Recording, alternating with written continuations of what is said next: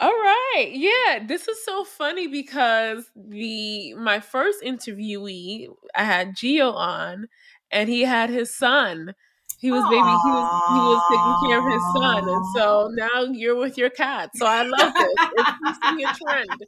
It seems to be a trend. So folks just know here at the Tima Show, we are uh, we practice work life balance um, work life integration okay you can take care you can do all your your functions as a caretaker and still do a podcast with me it's okay yes. it's okay and you're I'm leading the way as a pet mom to celine listen listen listen i was just telling somebody that the when i got her when i got her for the breeder at the breeder, they told me that the she's looking at me. She she sees that I'm talking about her. um, the highest that she's supposed to weigh is 25 pounds. Wow. This this weighs more than 25 pounds. Wow. They, they, they messed around and gave me Cujo.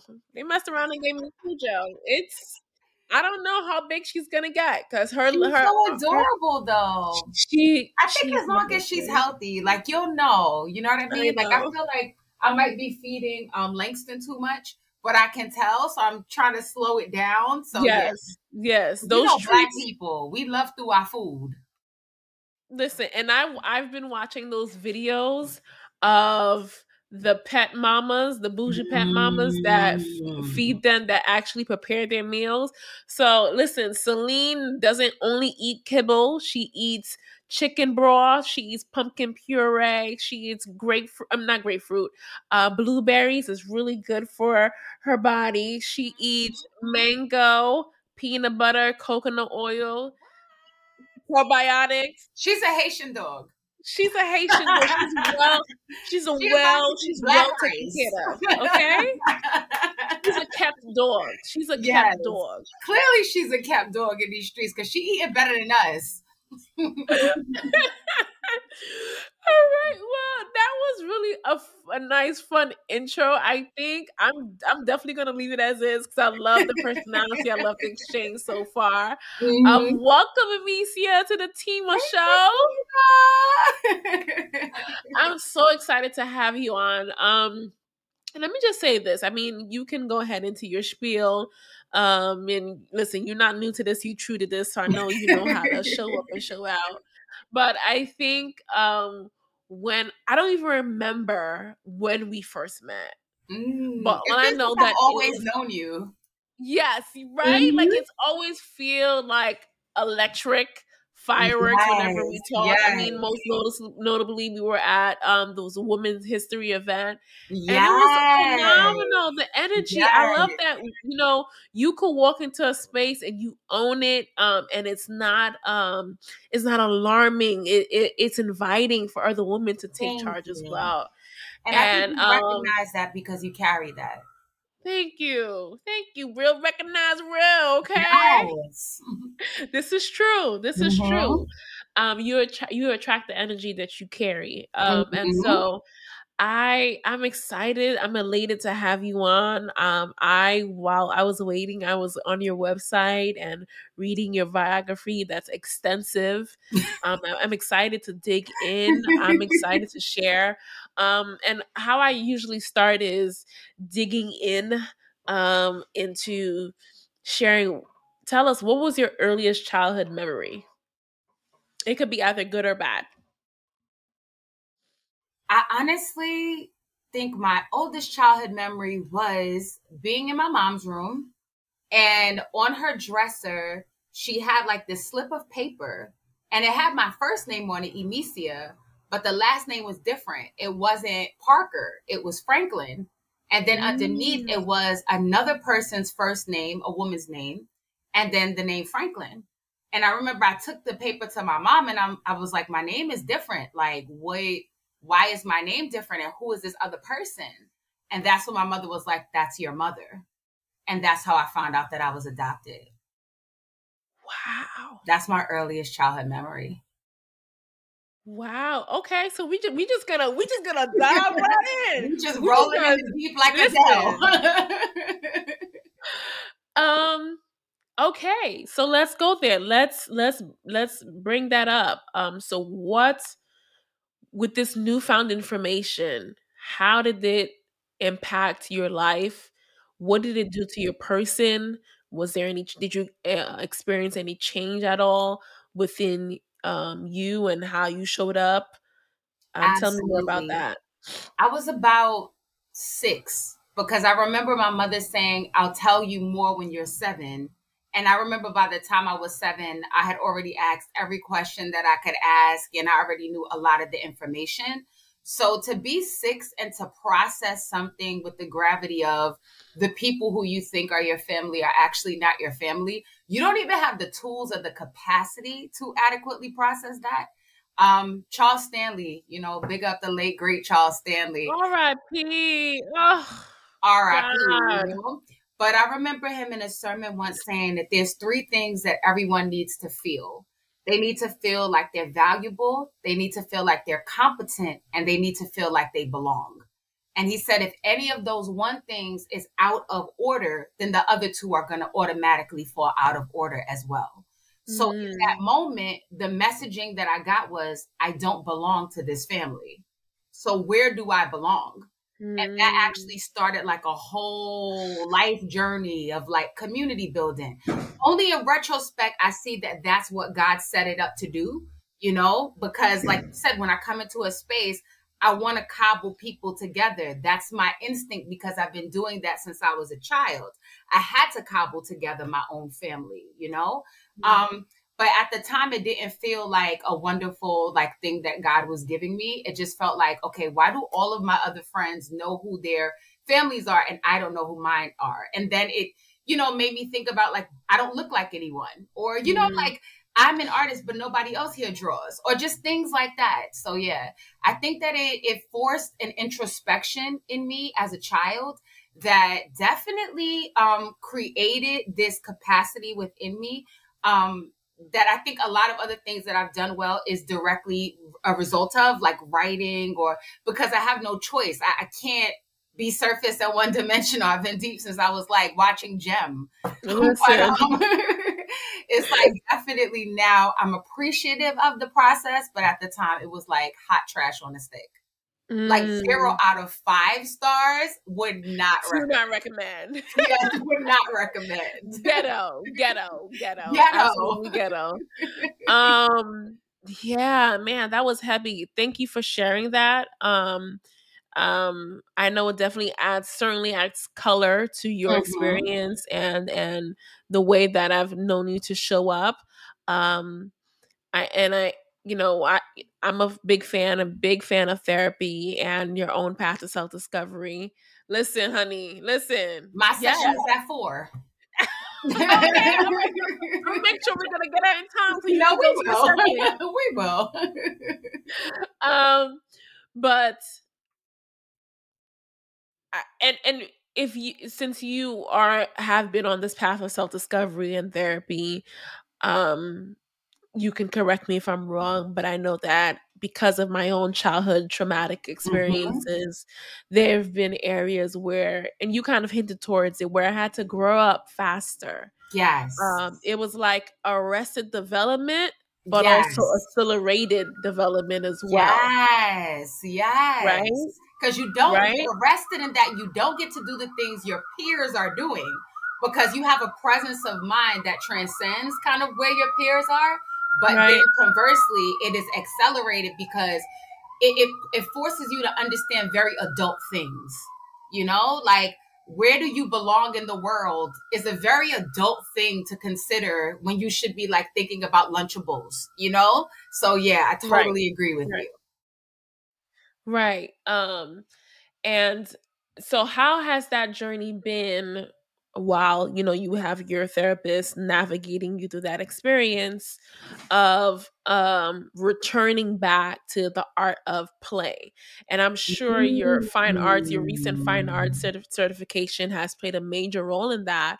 But um you know i feel like you're kind of like myself where we push ourselves into roles or spaces where we feel like we um our development was arrested at and so mm-hmm. for me mm-hmm. that was that was in my teenage years yeah um, but for you i don't know where where that would happen but you feel free to tell us but also what how significant has art been in your life mm. to the point where mm. you wanted to even get your fine art certification man that's like i really feel like the holy spirit and you like y'all y'all big friends like y'all not even friends. like acquaintances y'all not associates like y'all are big friends Maybe we on was... the same team.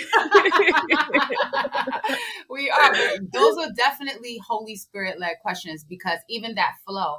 Um, so to answer your question, I didn't know where I belonged growing up until I was um, placed in Pratt Institute. They had like a program for young people. So my mm. art teacher in second grade, Miss Daniels, told my mom like no i think like she can she actually has something. It's not just like regular. I think maybe you should find a program for her. And my mother being an educator asked her where. And then ms daniels told her like pratt. So i remember i walked in the classroom. And again this is all happening in the same time. I'm like seven years old at this time. And i just remember seeing all these other little kids that were like drawing stuff and painting stuff. And i'm like this is where i belong so mm. essentially, that mm. was my first community. To be mm, honest with you, though, because yeah. can I be very transparent? Yeah, we, we keep it a thousand here. Let Let's do it. That was my community from the time I was seven. I gave my life to the Lord when I was sixteen. So my mm. church community is not my primary community. My artistic community mm. is my primary community. So there's a lot of things that sometimes my church community can be like, hostile or closed minded about, mm-hmm. where like I mm-hmm. just can't conform because I'm like free spirited, like my artist. Yeah. You know yeah. what I mean? So yeah. Oh, so to good. answer your question, that was like the first place that I belonged. So that's what initially lit the match of like, okay, I have to pursue art. Was that yeah. that was the first time I really felt like I belonged somewhere. And then it gave me a sense like how he said that those things are sort of inextricably linked, where it's like, your sense of belonging ties into your sense of value. Yes. Because once I realized, oh, I have a community of people who are also artists and they think that I'm good, even though I didn't think I was good at the time. So it's like, so then I am valuable. And then that tied into the competence because I was like, wait, there's something I can do. Even if I don't know who my relatives are, I don't know questions about who I am as a person, I at least know what I'm good at. And so that mm-hmm. actually formed like the nucleus of my self esteem, if I'm going to be completely honest with you. you know, that. because that's when I realized, like, okay, I have something to contribute to the world. So world, maybe yeah. I shouldn't just be out here like making all types of mistakes and living crazy. Listen, so yeah, living la vida loca, child, right. baby. This was different. Real different. This is before social media. So we could really cut up because wasn't nobody gonna see us. But hold on, wait a minute now, because there's this new sensation where everybody is unraveling about this pending upcoming girl the documentary. documentary. the aunties are up, their panties up in a bunch. Like yes. I saw that. Um, they're they filed the petition to sue this and it's like yes. it's like people who are in prominent positions. So yes. listen, you never know. You never know. You know I didn't do coming. nothing where nobody was filming nothing, so I think I'm right. you good? You good? Okay, I think I'm good too. uh, that is so funny, but I, I think, man, I I love what you said about and also recognizing the distinction that um your first community was the art community. Yeah. Um, and that oftentimes um, our communities of faith can kind of um, have some tension in that. Can you describe more about that tension? Um, and also, well, I'll pause on that. Tell me more about sure. that tension and then I'll have some follow up questions. Sure. So I think one of the things that is so central to being an artist is having to embrace process. It is mm. so important as an artist to embrace process because something will start out as a blank canvas, like some of these canvases are down here. Something will then progress to like, you know, a piece like the one that I'm working on here. So I don't oh, know if you can see. Love it. Thank you. So it's gonna yeah. be like the third painting in the healing series. So this is that part of the healing journey where you feel like you're drowning. Yeah. So she's actually gonna be underwater and you know, she's gonna have animals that represent different things about that part of the healing journey. But it's like this is in process. This is not mm-hmm. finished. So I think so much of being an artist involves having a respect for process as being sacred because things do not just become overnight. Things have to, they take a while to become. Whereas conversely, I find very often in the Christian community, we're very judgmental of people while they're in process. Hmm. We expect everybody to just wake up and be exactly like Christ. Whereas the Bible talks about sanctification being what? A process. Process. You know what I mean? So I think a lot of times, like the church community can be hostile towards different types of people. Whereas, like, you don't know where any of those people are going to land. That person that's on the street right now selling their body for drugs might end up becoming a bishop because God can. Listen, so, like, I have, and I've seen it. If you've been to Brooklyn Tabernacle, you done heard some stories that made the hair stand up on the back. I sure have. I sure have. Brooklyn Tabernacle was actually my first church community oh, when I gave beautiful. my life to Christ, and I, I was there for six, six, seven years of my life. Um, and so I've seen it all. I've heard the stories. I've heard the stories. Listen, I believe I believe it to be true. Um, and also working with um the the sexually um commercially sexually exploited oh, community.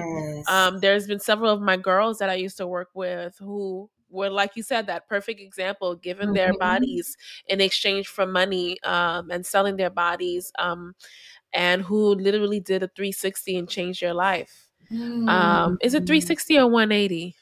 I think it's 180. I think it's 180. I'm here trying to sound so no, but, no, because we no. Sometimes we be doing 360s because I become that oldie Misia quick if you come at me sideways rah rah. So I will listen, do listen. You want to fight? You want to tussle? Listen, listen. These hands are retired, but they still work. I love this. Exactly. we talk. We were talking about something so deep. This is so hilarious. I love this. Um, and so yes, I I know I know that to be true. Um, and I and I think um Jesus, I lost my train of thought. What were we talking about? You were saying the that process. a lot of those girls, you know, they went through a process. They went through and, a process. And, and really quick to to add, I feel like if our steps are ordered, then that part of their process was necessary. So, you know, someone saying, oh, well, you shouldn't do this and this is wrong and this is sin and this is like, to me, it's like you might be squandering the thing that's going to make that person optimally effective when they get to that point that they need to go into ministry. Because how can they speak to people who don't understand their experiences how can they like be free to then minister to a population of people unless they go through certain experiences themselves so i think that's definitely where my church community my artistic community are like kind of like conflicting is mm-hmm. because the artists are just like be free you'll land somewhere this will be a finished painting at some point mm-hmm. it may yeah. not look like you know much right now but it will be finished at some point and the church community is like no, you offended me. I don't like that you did this. I don't like that you did that. I won't use those pronouns. Whereas for me, I'm just like, if it's a part of someone's process of figuring out who they are, I respect that. Period. So yeah, that definitely puts me at odds with my church community though. Mm, okay. Yeah. Oh, Jesus. I feel like this is this is and I did not know how this was going to end up, but I love it. I love it because we're in a space so that's what I was going to say. Um we are seeing the girls are coming to the Lord. God yes. is reclaiming God is reclaiming his girls. Yes. Okay? Blac Chyna. we have Alexis Skyy. Um there was another there's a white girl, Woah Vicky they're oh, and they're wow. coming out and they're being outspoken and they're being intentional and again um i think people you know i sometimes surf the comments and i see those kind of judgmental comments and you yes. know when it doesn't when they're their version, current version of Christianity doesn't look like the way that we pictured it for them to look like, or we expected for them to look like. Mm-hmm. Uh, but I would say I'm so inspired by um, yes. Blac Chyna, well, formerly known as Blac Chyna. She is yes. now going by Miss Angela White, honey. Yes. And I am so here for it. I think it's so beautiful. Um, I, I think, agree a million percent. And yeah. I was gonna say, I think what it is is like at base, like the enemy isn't creative. He hasn't invented anything. All he does is use what God has already created and distort it. So yeah. most at the root of pretty much anything we consider to be sin is a desire that God gave us that the enemy has distorted in some way to make us feel like we can find it outside of his will. So mm-hmm. if a mm-hmm. woman is selling her body or being very promiscuous because she's looking for love, well, well God gave her the desire to find love. She sure may did. be going the wrong path to find it, but mm-hmm. at some point he's gonna meet her and he's gonna show her what real love feels like. You know what I mean? Mm-hmm. So mm-hmm. again, process. Um, yeah. But I agree with you a million percent. The girls are coming home. The girls are coming home, and I'm here mm-hmm. for it. Um, so do you do you consider yourself to be a bridge between both communities and if so what does um conflict resolution look like mm. in situations in circumstances where those things where the tension may arise and how have you personally dealt with that tension and in community that's a deep question i don't think i've ever considered that um, but to be honest with you I didn't want to be a bridge. I didn't want to be Listen. a bridge at all. I actually just wanted yeah. to um to go get my PhD after I finished my master's degree. And then God told me he wanted me to start this art thing. And I'm like, I had left that, you know, after my mom got sick, I stopped, you know, creating art. So I didn't think that I would do that now. I thought I would again be getting my PhD. Um, but I do feel like I like as Christians, period, we always have some responsibility of reconciliation because that's like the meta narrative of scripture is reconciliation yeah. and redemption. Yes. Every single story in scripture involves that. So like you can't go wrong it. At some point you are gonna be there. You know what I mean? oh, I forgot you was Jamaican. Oh, the Caribbean master up in here. Okay. Okay. Pop pop, you can't. You can't. I'm not doing this with you. you can't. I'm sorry, sorry. Go ahead. Let me not interrupt. yes. Um, but honestly, I don't really know what like the perfect out picturing of that reconciliation will look like. All I know is that right now, I have people in the Christian community who are angry because they think I'm not Christian enough because, you know, I am actually respecting people's process. And then I have people in the artistic community who feel like I'm not, you know, open minded or free enough because I do feel like, you know, there is a God, number one. Yes. He does have a plan for our lives. There is moral law. You know, I believe those things. And so for them, it's like that kind of takes a little bit away from me as an artist.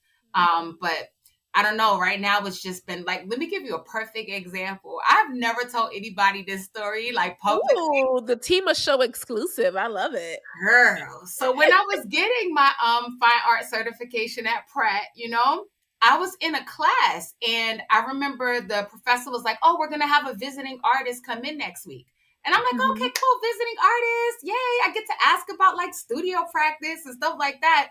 So, you know, sis came in, you know, she um she came in with like pictures of her art because she does like performance art mm. so it's mm. like her going places and interacting with people and that's like her art um one of the one of the projects that she was working on was she would go to like an area where there were like a lot of men and have them actually like suck her breasts um yeah that was that was a part of her art so like wasn't I wasn't ready for that one. I wasn't ready for that one. Neither was I. So imagine me on the Zoom, right? Because I'm on the Zoom. I'm in classes. I'm in class.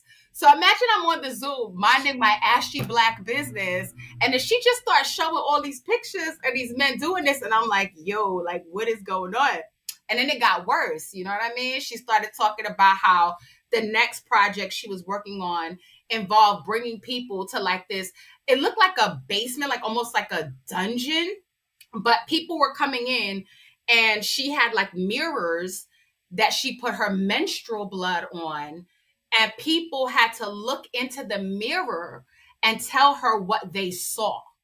And that the project was all about understanding how we interpret things differently. This is what she's saying to the class because I have a background of, of the occult and understanding the occult, I'm like, actually, no, this is called scrying. This is mirror magic. Mm. But you're bringing this to the classroom right now that I'm in. I'm going to be graded based on how I respond to you in this moment. You know what I mean? So it's like she starts talking about that. And then she's like, you know, and I have an interactive activity for all of us to do as a class. Interactive? interactive. Hold on. hold on. hold on, mama. Interactive. Because I don't like the way she been interacting. So I'm like, I'm not trying to interact with whatever you interacted with. That's Baby. exactly what I got saved from is what you interacted with.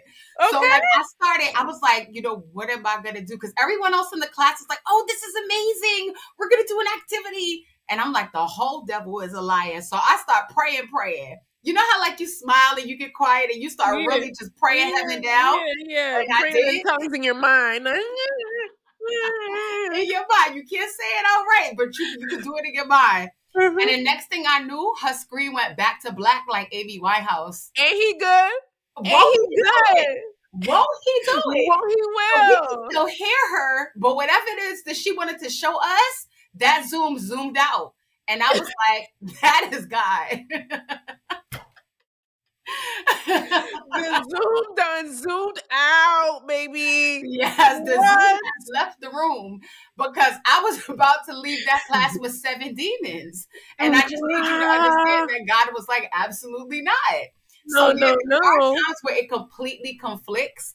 But it's like Uh-oh. in that moment, I didn't feel like my job was to tell the whole class, no, mm. she's trying to bring us into witchcraft. Mm. You know, like mm. my job was just to pray and yeah. then God set it up that like Clubhouse started right after that. Mm-hmm. So like mm-hmm. there were people in my class that I got to invite to Clubhouse. Yeah. So like we were able to keep a relationship and because they saw the rooms that I was going into or the Christian stuff, I was able to minister that way without like being that judgmental person that's like, you know, everyone's going to hell. Mm. Whoever got saved because they got told everybody's going to hell. Yeah.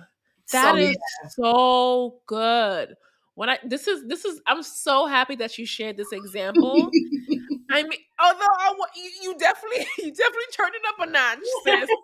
but nevertheless, my God, I mean, and just to hear your process, yeah, in the way that you you know, and I believe, and this is me being therapist Fatima. My friend, my friend calls me a therapist all the time. Mm-hmm. Um, you know, I believe that a lot of Christians suffer from codependency.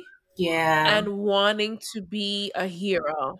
Mm. Because I could see if you weren't the type of Christian in that space and there was a different type of Christian person in that space, mm. I could have seen it going totally left. Yeah. The fact that you knew to pause Mm-hmm. And not try to be a hero in the moment and rescue rescue you and your your classmates from witchcraft. yes, allowed God to be the God that He is, to be mm-hmm. sovereign mm-hmm. that He is, and take your position as an intercessor in that moment. Mm-hmm. Take the back seat. You allowed God to show up in that moment. Yes, and He did what you couldn't do. I'm not I'm not by that girl laptop. I could not have shut her Zoom down like that. When I tell you that Zoom went out, I mean that Zoom went out. like the light. Hey. like she was like, I'm outside. The Zoom was like, I'm inside. I'm inside. Like, she never rediscovered that Zoom for the rest of the class. She was doing everything she could to bring that Zoom back. And the Holy Spirit was doing everything he could do to keep that Zoom down. You said we're done here. Listen, you could pack. You know that meme? That meme said, "Pack up. It's time to pack up. You're ready to go. Pack your bags. It's time for you to go, sis. Yeah. Because again, you know, freedom. I respect everybody's freedom to do what they want to do. But you showed me your period blood and it talk about we about to do an activity. No, so you're taking too far. You're taking too far. I can't do that. Listen, I'll be upset at my own period, let alone yours. Right. Like, I'm already fighting enough demons. I don't need you to throw 17 demons on me at the end of this class because I want to draw pictures. Listen. No, ma'am. I want to draw pictures. How did all of this happen? I love this. I love this. This is this is okay. Okay. I love this right now. So we we've discussed fine arts in the best way I know how. Um, yes. I would love to talk about another aspect of community, which is in my in my mind, um, sisterhood. I yeah. believe sisterhood is a very, very important component of community. Um, my friends are like my family, like literally, um, liter- like literally, mm-hmm. literally. And I think that for those of us who um, I can let me use I statements. Um, mm-hmm. for me who experienced sexual abuse, um, my home became it, it wasn't my safe place, right? It wasn't my haven. And so I gravitated towards my friends, my community, my outside community, my sisterhood. Mm. And I mm. love them. I have some really great friendships. I've had friendships that expired, but I still mm. enjoy the mm. moments that took place, right?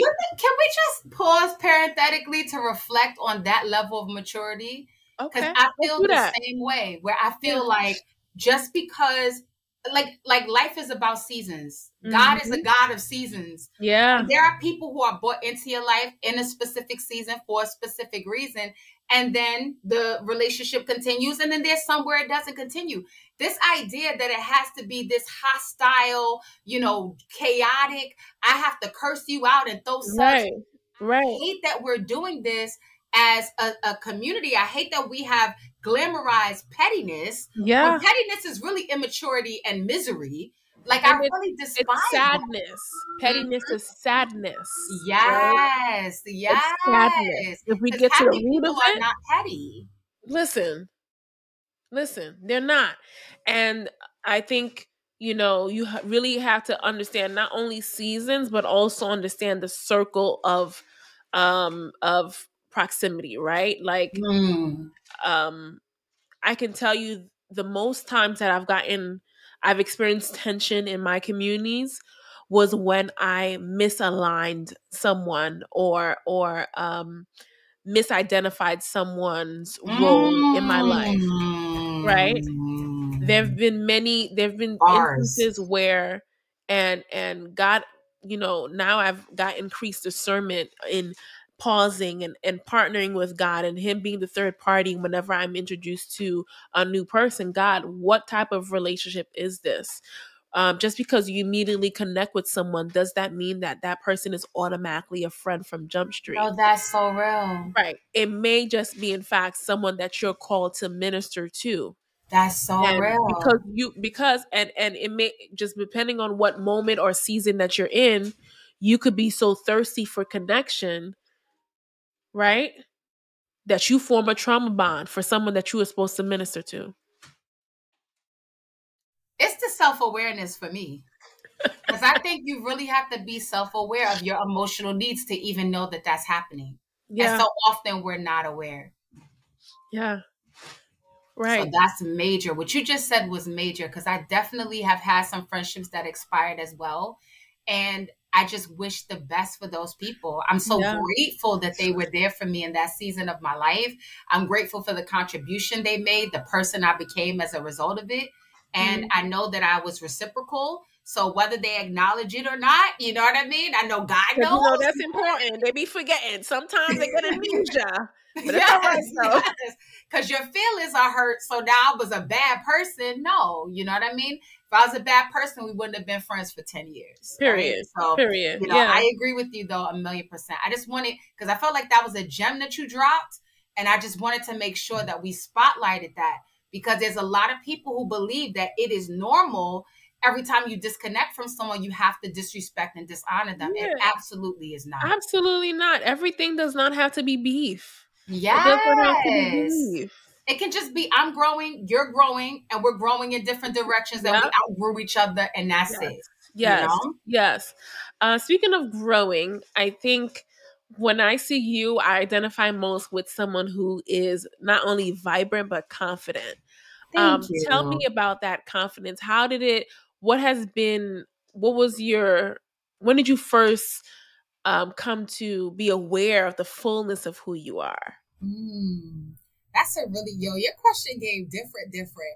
It's like Oprah mixed with Michelle Obama mixed with like you know Jesus when he was asking people questions that he already knew the answers to. Your question gave different. It's, it's, it's good. It's good. I should have definitely should have had a green drink before I did this uh, interview because my brain is moving now. Oh my god! but to answer your question, um, one of my other earliest childhood memories, I was just telling my therapist this, was my mom had actually purchased the World Book Encyclopedias. Mm, I have these one of those. Kids now, these kids, they don't know. They don't know. They have no idea. Google who? Google what? No, we were getting accurate information. We had to go to peer-reviewed sources. Not Wikipedia. Okay. We wasn't on YouTube with somebody in their basement with a flag behind them who didn't finish the second grade trying to tell us something about history. Listen. We actually had to go to real sources. So when my mom got the encyclopedias, you remember they came in a huge box. It was like a box the size of your life. Like it was so big. And I was so young that I couldn't like lift the box. So like the living room is at one end of the apartment, my bedroom is at the other end of the apartment, and I just dragged it down like the hallway. And mm-hmm. that's what I would do like every Saturday or every time I had like time off of school. I didn't want to go outside and play Coco Livio and all that stuff and sweat out my, my perm because I had a perm at that time, you know. God has been good to us. He hasn't he has been us a mighty long way. Because that hard bang with the um with the rollers, girl, yeah. they're not gonna know about that line that you had in the front of your bang with the rollers. So he's brought me a mighty long way. All but of us, child. yes. I would drag those encyclopedias and I would just like absorb them. And I feel like when I was that age, I wasn't the popular girl. Like I wasn't the pretty girl. I was actually like the biggest girl in class. Like everyone made fun of me. I was getting into fights all the time because again, I had just found out that I was adopted. Yeah. I made the mistake of telling some friends and then they're like 7 years old. So they start telling other people, that's not her mama. So wow. now I get into an argument with somebody. That's why your mother didn't want you. Or that's why my mother didn't want me. Well, that's fighting words right now. Take take them earrings off. That's how one of the girls ended up in the garbage. I literally threw her in the garbage can. That's how another girl almost got thrown out of the third story window. Um, it's a lot that happened to me at that time. Amen. We've come a long way. We've come a long way. he straightened out more than my bag. Hallelujah. Mm, mm. Um, so yeah, at that time it was like I wasn't finding community amongst my friends. So my confidence couldn't come from them because they were rejecting me. Yeah. But I realized in retrospect that it's almost like not being the popular person allowed me to develop all these other things that would have been unpopular. Mm. Whereas a mm. lot of the popular people, they were so consumed with remaining popular that yeah. they had to amputate any part of their personhood that did not align with popularity. So mm. if you really like the color orange, but like nobody's wearing orange right now, like orange is just not in, you can't wear orange and remain popular. You know what I mm. mean? So it was like they were so consumed, and especially the pretty girls, they got placed on a tracking system where they were told that their contribution to the world was how they looked and how they made men feel. Yeah. So it's like yeah. a lot of my friends who were the pretty girls growing up, they ended up getting pregnant very young. They ended mm-hmm. up with mm-hmm. very bad outcomes. Yeah. So I think for me, like having the freedom to develop the nerdy part of me, the art part of me, like by the time I then became pretty, whatever that's supposed to mean, right. I already had fortified my sense of self worth based on the mm. things that don't mm. change. So it's because of that that I believe that I'm confident because I can walk in a room and I'm not there because of like how people think that I look. I'm there because God placed me in that room because He has placed something on the inside of me that people yeah. in that room need. And I think as long as you lead with that, like it's hard to really doubt yourself. Because like if He says you can do it, like You gonna tell done. Consider it done in the name of Olivia. In the words of Olivia Pope, consider it done. now I struggle again, transparency, because I keep it a thousand. Yeah. With his promises for me, like when he told when he tell his promises, I'd be like, okay, I'm I'm kind of overhearing your promises sometimes, but I don't struggle with who he says I am. Mm. That's something that I don't struggle with. Yeah. So I think that's why I have that confidence. It's him. Yeah, yeah, I love that. Uh, speaking of I ams, um, I'm very big on affirmations right now. What are some affirmations that you kind of repeat to yourself whenever you need a little pick me up or a reminder? Um, what are some I am statements that you have? That is so good. I actually have like, oh, my cats fell asleep. Do you see them? He fell asleep. Um, but my affirmations are actually over there. I don't want to wake my cats up. Okay. Um, but um, I have affirmations that basically I wrote the ones that um because ultimately we all have lies that we believe about ourselves. Yeah. And a lot of those lies are based on things that people told us that stuck because they told us those things at a time where we were vulnerable and so we believed it.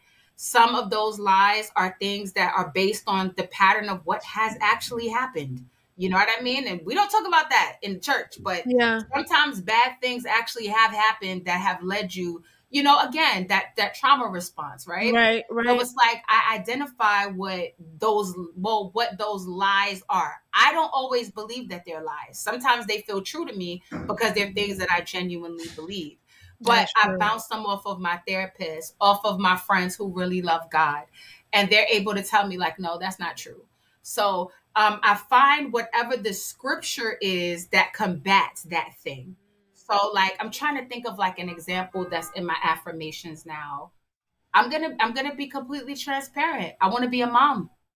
I want to be a mom, but I'm doing this God's way. You know what I mean? Yeah, so yeah. I mean, I could have just fling it up and just cock it up and just, you know what I'm saying? I could have been had my baby by now. You know what I mean? I'm trying to do this God's way. Listen, so. baby, that's a whole nother podcast. Cause Lord, Lord, what's going on, Lord? What's going on here? Hold on, wait a minute. You don't got me riled up because I'm like, listen. Apart from being a mom, I want to have sex. Like, hello? Hello, God, do you see me? Do this is year seven of my celibacy. And you know our friend Janelle, right? Yes, yes. Janelle, when she was about to marry Warner, she was like, I've been celibate seven years. And like a little part of me laughed at her because I was like, ah, seven years. And I guess God was like, watch this. Watch this. he said he gonna send a block on you.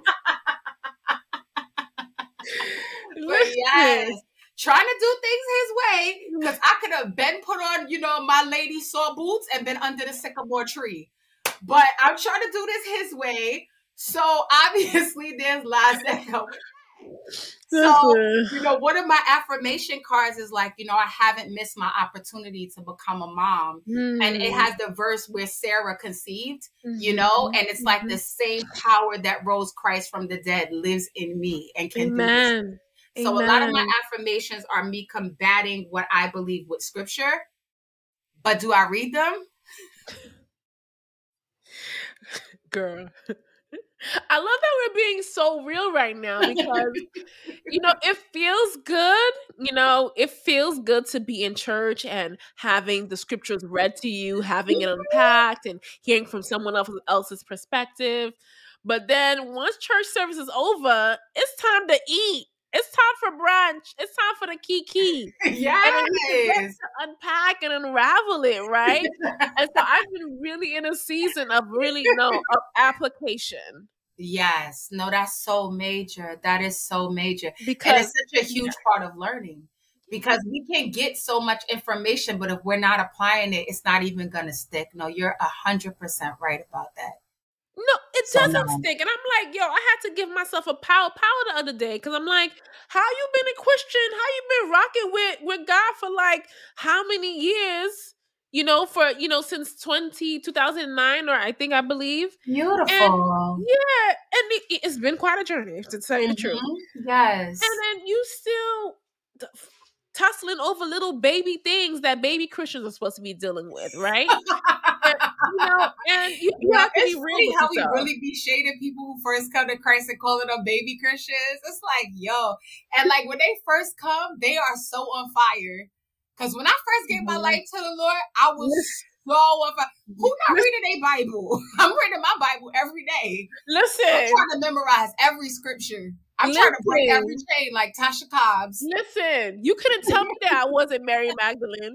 I was going out into the world, occupying all the streets and making his world, making his name known. Like literally, I did the most spookiest things, like mm-hmm. you know, um, evangelizing on the train, following someone to a park and giving them my Bible that I had. Like it was wild. No, that's so real. I gave my life to the Lord when I was 16 and I was cutting high school to talk to Jehovah's Witnesses in the park. Wow. Jehovah's Witnesses knock on my door now. No, eh, no habla inglés. no habla inglés. Come around another time. Like, no, sis, you're right on that because I literally you know, my name, my biological father is um he stems from the Ivory Coast, West Africa. He was also Muslim. Beautiful. And so and that's um, why you're like your bone structure says. Thank you, like, thank you. just giving. Thank you. Yes. Come on, don't get me started. Um but my full name um and this is you know where i kind of empathize with you in um growing up misunderstood. Mm. You know, hmm. the question is like, oh, where you're from is never a one word answer. Yes. It's always uh like I have to break it down. And so my full mm-hmm. name is Fatima Sali Doso. And wow. that is a full blown Arabic name, right? Mm. Last name is African. And so when I stepped into the Uber scene, when Uber first started getting popular and I had my my name on there, you know, we had, you know, I bless my Muslim brothers. I love you guys. Mm-hmm. I love you guys in mm. Christ. But I'm an extroverted introvert. When I go to locations and I know that it's a social gathering, I I'm not trying to be social on my way to the socialities. Let me be antisocial until I gotta be social. Listen, baby. And so once you get there, they know they know your name is Fatima. Oh, it's a wrap. You Muslim? Oh, you're not Muslim. And it's like I'm getting jumped. I'm getting jumped every And you like, yo, you just supposed to take me to the Shake Shack. Yeah. Why I to shake down on the way to the Shake what's, Shack? What's going on? What's going on? Yes. So now my friends, when they get an Uber with me, they was like, Samantha, yes, ma'am. yep. Samantha. Samantha. no, but it's real. He really does set us up like that. And what's crazy is when you're a baby Christian, like you just want to. So it's like we shade the baby Christians, but they really are the gift, like that keeps they on are, giving. They are. They're yes. the energizer of the church. They're the energizer, and I love it. I love it. My heart weeps. Listen, I weep at every baptism story. Every time I see yeah. someone give their life yeah. to the, at the altar, yeah. it's a beautiful thing because I I reckon I I'm I, am i am always drawn back to the moment where the moments or the the time where I did not have acknowledgement of God in my life. Yes. And um, seeking of confidence, like God, knowing God was a big part of me gaining confidence. You know, being Haitian back then, being big. Um, mm. you know, um, that's right because you lost my weight. That's another thing. Me and you, like we have we so have same, yes, you yeah. know. Um, listen, I made the decision to have surgery in twenty. 17 and mm-hmm. it's been mm-hmm. a gr- beautiful journey of health and, and wellness. You kept it off. And that is not common. A lot of people think that it's a magic bullet. And if you lose weight with surgery, it's because of the surgery. Like people will present it like it's like opposite diet and exercise. Well, why can't you just do a diet and exercise?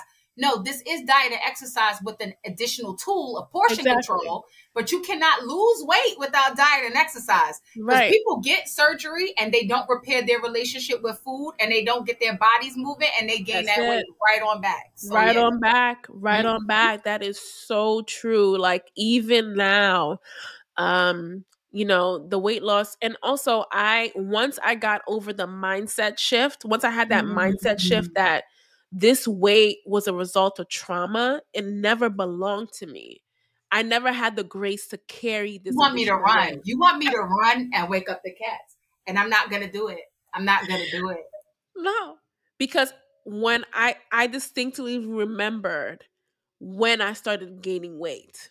Mm-hmm. I wasn't always heavy. I wasn't mm-hmm. always a human incinerator eating my cousin's food and all this stuff like that. it, be, it I'm not doing this with you. You will not call yourself a human exterminator like it's like it's a incinerator. Like no, it came as a result. What made you an exterminator? Listen, I wasn't exterminating anything. I was. My brain was like, "It's right." My brain was like, "No, it's right." You said right. Just like me with 360. Yeah, I did a complete three. Eh, like I could, I did a complete 360. No, sis. You mean 180? Yeah, that's, that's how I became an exterminator. was when you did the 360. So we get together. Listen, um, but yeah, um, I think you know when I when I pinpointed the root of my obesity, it was because I was suffocating my emotions because I did not know when we talk when we talk about that arrested development yes. accelerated development. Yes. I did not know what to do with this new feeling. I had experienced something and, and, and experienced something on multiple occasions, something very traumatic that I did not have language for for. Mm-hmm. I did not have mm-hmm. words for. And so I gained weight because of that. And once that mm-hmm. clicked for me, honey, sign me up yeah, no, you're Sign so right. Up. Mm-hmm. Sign me up, and I've never um and and you you are also so right about you have to restore your relationship with food because in reality, as humans, we were always supposed to eat like infants. We mm-hmm. are always supposed mm-hmm. to eat five to six meals a day.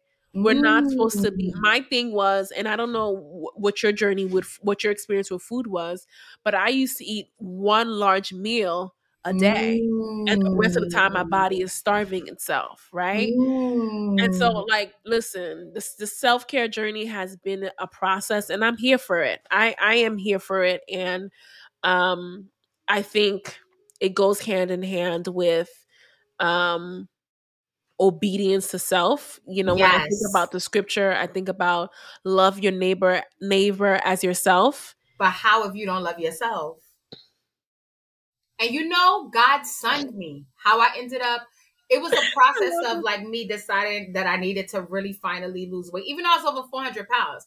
Like mm. looking in the mm. mirror and and being over 400 pounds wasn't enough for me to know. Like being the the, the literal Mucinex man was not enough for me to know. It actually took multiple things to happen for me to know. But one of those things was, you know, I opened up my Bible. You know how sometimes like you don't know where you're gonna read. So you mm. just like, God, I'm gonna open up my Bible. Just show me what you need me to see. That's mm-hmm. dangerous. Mm. I opened it right up to like I think it's third John, uh, where it says, you know, beloved, I pray that you would be a you you would be in good health even as your soul prospers. And I was like, word. So you just this is how we talking to me or like a random weekday, like we just we just coming straight for my jugular. My job was arguing. I just argued with one of my friends who was telling me like he was concerned that I needed to lose weight. And I'm just mm. like, it's not your business, it's not your weight. So it was like to open that up and to see that, I was like, wow, God. So like you taking everybody's side except mine. You know what I mean? Um, but yeah, I always say whom the son sons is son indeed. And when he sunned me like that, I was like, dang, like I really, this is about stewardship. This is mm-hmm. about stewardship. Ooh, that's so good. And that's when you so see good. it like that, then you you treat it differently because this isn't your body. You you didn't give it to yourself. Even mm. your mommy and mm. daddy, you know, bumping uglies and whatever they did, that didn't give you your body because they did that mad times and they didn't make you every time that they did that. You know That's what I mean? So good. That's you so came good. because God gave you that body. He wanted you to be here. You have a purpose. And if you are mismanaging that body in a way that is literally hindering your destiny and your purpose, you're going to be responsible for that. Mm. So that was a hard pill to swallow. I want to swallow that. I wanted to swallow butter pecan ice cream. That's Listen. what I wanted to swallow. but God. You are, you are hilarious. um, okay, so we are approaching the end of our time. My God, this speaks so quickly, and I, I, I'm always amazed at these interviews because you never know which way it's gonna go. Like I mm. surely did mm. my research and all this stuff like that, and I had some themes I wanted to talk about. Mm. But this has mm-hmm. been so good to my soul. I pray that it has been the same for Absolutely. you. Absolutely. Um. So what is next? what is next for you? What is where can we find you? Tell us, give us your spiel. Sure. Um, well, what's next for you right now is I'm actually completing a certification in trauma informed art therapy. Um, so much of what we just talked about, like throughout this whole conversation, kind of goes back to trauma. Yes. Um, whether it's finding love in the wrong places, whether it's eating away your emotions, you know, whether it's feeling like you don't belong, and all of the ways that you know we try to deal with that that are unhealthy for us. So I just started figuring out more and more how my own traumas were impacting um, how I was relating to the world outside of me and how God had given me art as an outlet, you know, to be able to release. And so many of our schools now, um, the budget cuts, you know, they don't have arts programs anymore. Yeah. Some of them don't even have gym anymore. Yeah. So it's like a lot of these kids, they're not given that release. And I know recently, since the pandemic, the numbers are abysmal in terms of like math and ELA scores. They have plummeted. It is lower than administrators have ever seen in modern history. Wow. Because that time that those young um, people spent at home alone, it was it was really a lot of things happening. But two major things were happening. Number one, a lot of them who were um, not privileged to have all of the laptops and the, you know what I mean? Yeah. They fell behind naturally. And then there were a lot of other young people who were at home with people who were abusing them, people who were predators. You don't even have school to, to escape to anymore. Yes, that's so it's a, a, heightened um, depression. You're seeing heightened numbers in anxiety. Like it's like epidemic type numbers that you're seeing with anxiety and depression now with our young people. So social emotional learning is just so important right now. That's you my know, jam. Yes, it's a school that I've been um, doing workshops at since 2014.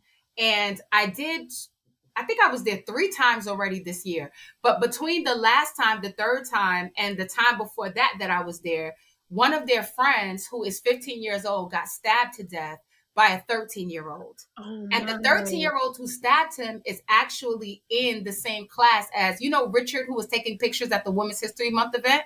Yes, yes his son is in the same class with the 13 year old, and his son had actually had a problem with him the year before. So wow. it's just the grace of God that covers our children. You know what wow. I mean? But a 13 year old actually killed the 15 year old, and then one of the teachers in the school committed suicide. So it's like you're telling these kids, but your math grades aren't this and your math grades aren't that. And this is just the stuff that everyone collectively is experiencing. This isn't the girl that just found out that she was pregnant by her uncle. This isn't the boy who just got initiated into the gang. So it's like you need to give young people a time to feel, to feel their emotions. I heard a, a, a statement that I'll never forget, which is anger is only sadness that didn't have a, any place to go for a long time. Yeah. So if you allow these kids to just be sad in a moment, emote, get it out, actually create something beautiful that they want to hang up and, and continue looking at, then that allows them to be healthier so that they can focus on math, they can focus on all those other things. But when you tell them no, bottle it up because algebra is more important, yeah, they're going to stab somebody. And not that all of them will, but that there mm-hmm. are going to be some outcomes that you're not going to want. And it's going to be a direct result of the fact that you did not give them an opportunity to feel. So when I went back into doing art again, I thought I was just gonna do art. When you when God tell you to do stuff, you don't never know what it's gonna be. You just be like, all right, I guess I'm gonna do this now.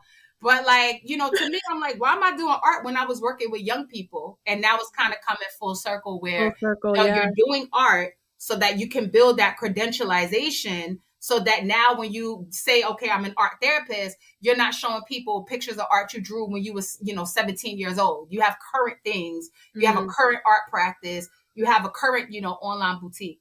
So that's what i'm working on now. And i just taught a, a workshop in the bronx. Was mm-hmm. that the day before yesterday? Yeah tuesday. I just taught an art, art, art therapy workshop in the bronx with two different classes and it was just amazing. I absolutely love doing that would you say that this is your most impactful work yet? Hmm. Um, to be honest with you, anytime I'm in a classroom, it doesn't matter what I'm teaching. It definitely feels really impactful. But to be able to bring this aspect of who I am into it, the art part, it is like it's more fulfilling when it gets mm. to be art mm. because I'm able to help other young people. It, we come full circle in the conversation where you were like, where did that confidence come from? Understanding what I was competent at.